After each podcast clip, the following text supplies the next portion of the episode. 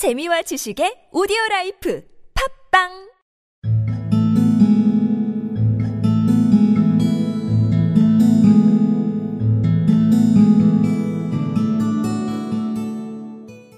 For a minute or more the hand, with its writhing fingers, protruded out of the floor.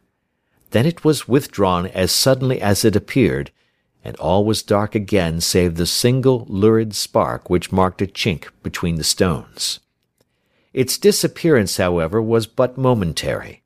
With a rending, tearing sound, one of the broad white stones turned over upon its side and left a square, gaping hole, through which streamed the light of a lantern. Over the edge there peeped a clean-cut, boyish face, which looked keenly about it, and then, with a hand on either side of the aperture, drew itself shoulder-high and waist-high, until one knee rested upon the edge. For a minute or more the hand, with its writhing fingers, protruded out of the floor. Then it was withdrawn as suddenly as it appeared, and all was dark again save the single lurid spark which marked a chink between the stones. Its disappearance, however, was but momentary. With a rending, tearing sound, one of the broad white stones turned over upon its side, and left a square, gaping hole, through which streamed the light of a lantern. Over the edge there peeped a clean-cut, boyish face, which looked keenly about it, and then, with a hand on either side of the aperture, drew itself shoulder-high and waist-high, until one knee rested upon the edge.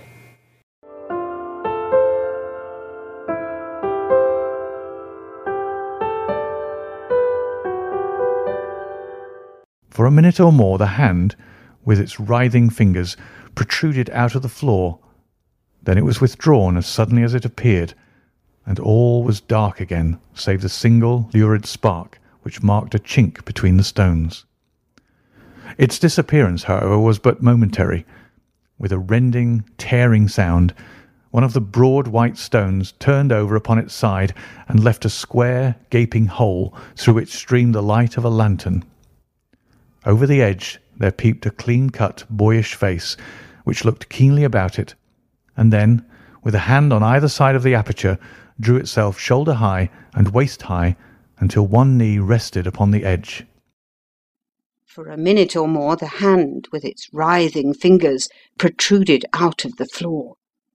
Then it was withdrawn as suddenly as it appeared, and all was dark again, save the single lurid spark which marked a chink between the stones. Its disappearance, however, was but momentary. With a rending, tearing sound, one of the broad white stones turned over upon its side and left a square, gaping hole, through which streamed the light of a lantern. Over the edge there peeped a clean-cut, boyish face which looked keenly about it, and then, with a hand on either side of the aperture, drew itself shoulder-high and waist-high until one knee rested upon the edge.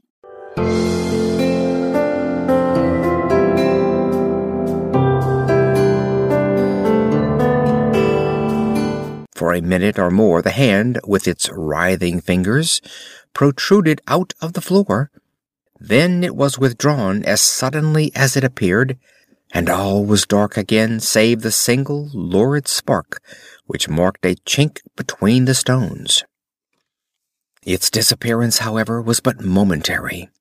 With a rending, tearing sound, one of the broad white stones turned over upon its side and left a square, gaping hole, through which streamed the light of a lantern. Over the edge there peeped a clean-cut, boyish face, which looked keenly about it, and then, with a hand on either side of the aperture, drew itself shoulder-high and waist-high until one knee rested upon the edge.